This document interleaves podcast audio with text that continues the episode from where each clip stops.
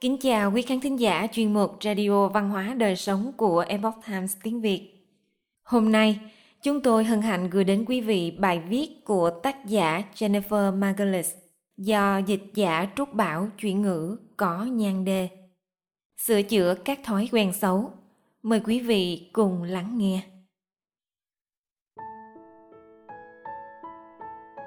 Các bậc thầy về thói quen và các triết gia cổ đại giúp chúng ta học cách sống tốt. Bạn biết rằng hút thuốc lá sẽ giảm tuổi thọ của bạn. Bạn ước rằng mình có thể ngừng kiểm tra điện thoại vào buổi sáng vì khi nhìn những bức ảnh trên Instagram về kỳ nghỉ ở bãi biển của bạn bè khiến bạn càng khốn khổ.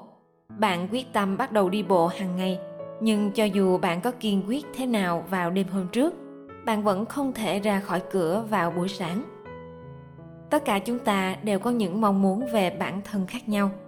Những thói quen quấy rầy chúng ta, những hành động chúng ta làm mà chúng ta biết là nó không tốt cho sức khỏe và hạnh phúc của mình – chúng ta muốn thay đổi chắc chắn là vậy nhưng chúng ta phải làm như thế nào? Tại sao chúng ta lại có những thói quen xấu ngay từ đầu? Viết lách là một thói quen. Tiến sĩ danh tiếng mark Belland từng nói với các sinh viên của mình khi tôi làm trợ giảng cho ông tại Đại học Emory ở Atlanta, Georgia.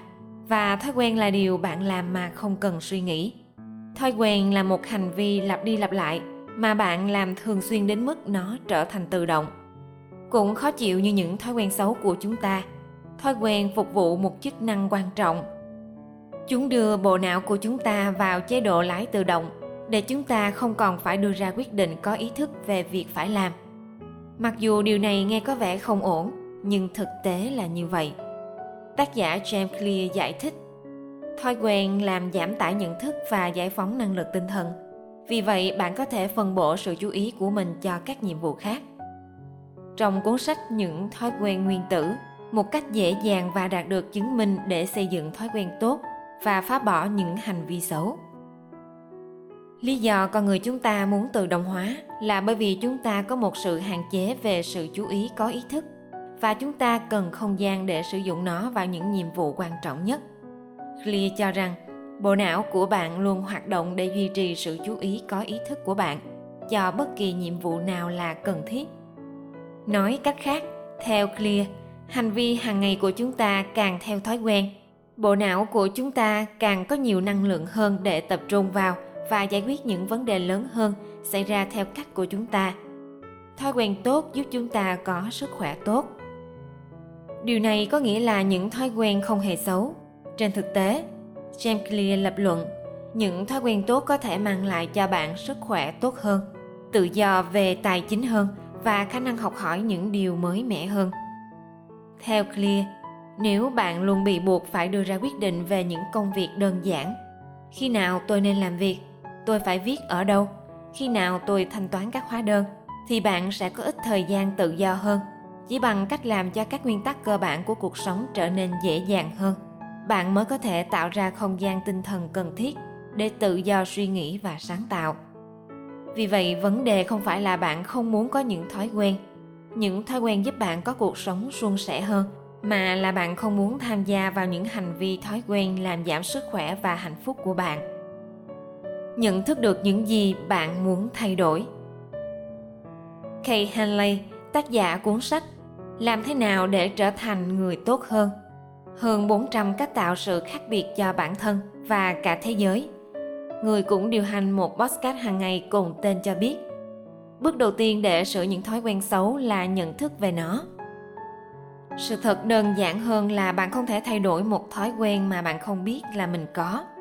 Điều đó có nghĩa là bạn cần nâng cao nhận thức của mình về chính thói quen, cũng như những gì nó đang khiến bạn phải trả giá. Làm cách nào bạn làm được việc đó? Henley khuyên bạn nên viết ra ba danh sách. Những điều có trước thói quen xấu, nguyên nhân gây ra, hoàn cảnh khiến bạn muốn thực hiện thói quen xấu đó, bối cảnh và tác động tiêu cực của hành vi và thói quen mà bạn muốn thay đổi, hậu quả. Khi bạn lập những danh sách này, đừng suy nghĩ quá nhiều nhưng cũng đừng giới hạn bản thân.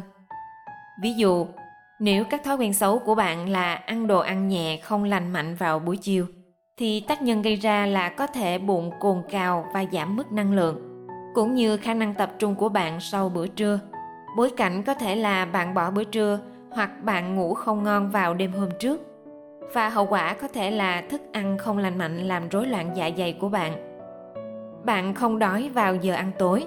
Vì vậy, bạn đã bỏ lỡ cơ hội ăn những thực phẩm bổ dưỡng hơn.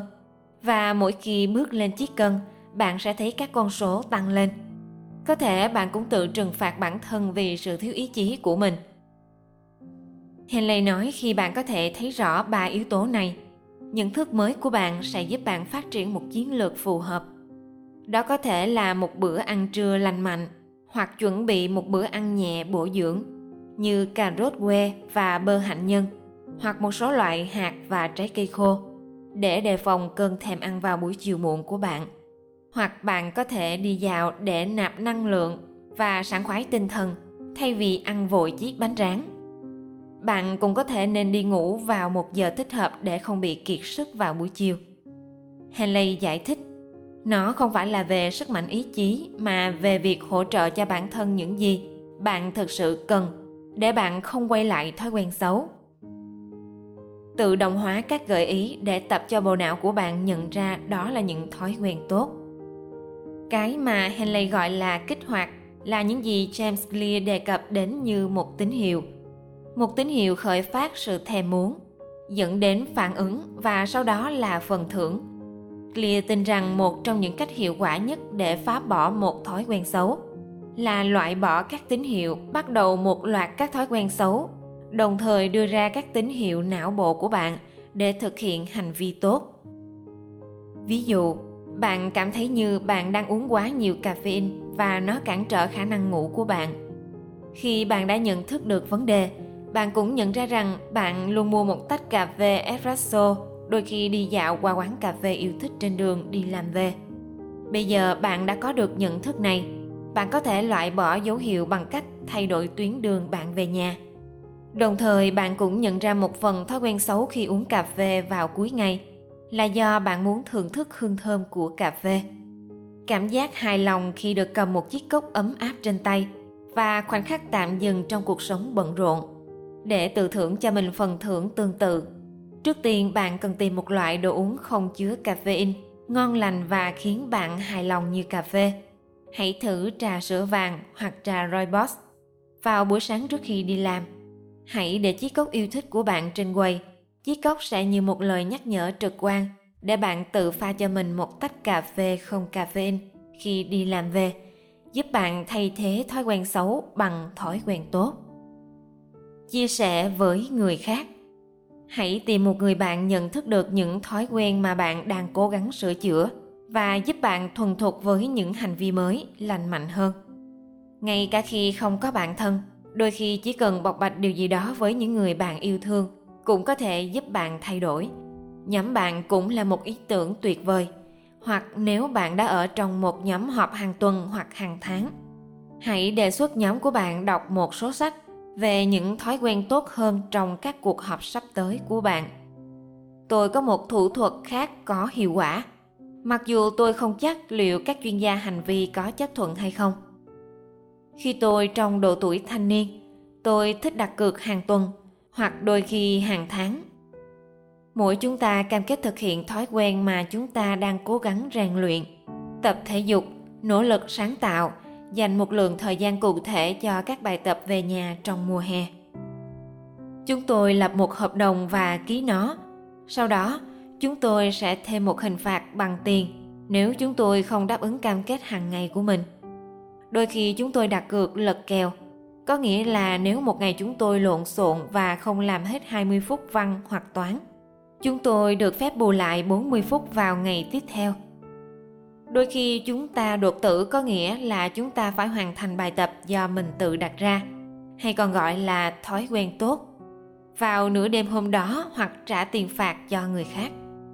Có lẽ cách tiếp cận vui tươi này không mang lại thói quen tốt suốt đời – nhưng nó chắc chắn giúp mọi người trong gia đình chúng ta dành nhiều thời gian hơn để làm những việc chúng ta yêu thích nhưng thường không ưu tiên. Những thay đổi nhỏ dẫn đến kết quả đáng chú ý. Giáo sư về lịch sử trung quốc michael booth tiến sĩ tại Harvard và đồng tác giả của ông, tiến sĩ Christine Grossler đã giải thích trong cuốn sách Con đường, những gì các nhà triết học Trung Quốc có thể dạy chúng ta về cuộc sống tốt đẹp. Khổng tử khám phá những chi tiết vụn vặt của cuộc sống trong Annales, bộ sưu tập các cuộc trò chuyện và câu chuyện mà các học trò của ông đã biên soạn sau khi ông qua đời vào năm 479 trước công nguyên. Cuốn sách kể chi tiết cách khổng tử vòng tay thi lễ như thế nào, ông nói chuyện với ai khi bước vào phòng và cách ông dùng bữa ra sao. Mặc dù những tiểu tiết này dường như không có tầm quan trọng lớn về mặt triết học, nhưng khổng tử tin rằng câu hỏi về cách bạn đang sống cuộc sống của mình hàng ngày là chìa khóa để tìm ra câu trả lời cho những quan nạn lớn hơn. Khổng tử đã dạy các học trò của mình rằng tiểu tiết cũng rất quan trọng. Cách bạn làm bất cứ điều gì là cách bạn làm mọi thứ. Là cách bạn tôi, Dave Norrie, một vận động viên đua xe nổi tiếng thế giới, cũng đã nói về điều đó. Cho dù bạn có đồng ý với ý kiến này hay không, không có vấn đề gì khi sửa chữa những thói quen xấu và rèn luyện những thói quen tốt hơn. Thực hiện những thay đổi nhỏ cho cuộc sống của bạn mỗi ngày – sẽ giúp bạn có một cuộc sống lâu dài hơn khỏe mạnh hơn và hạnh phúc hơn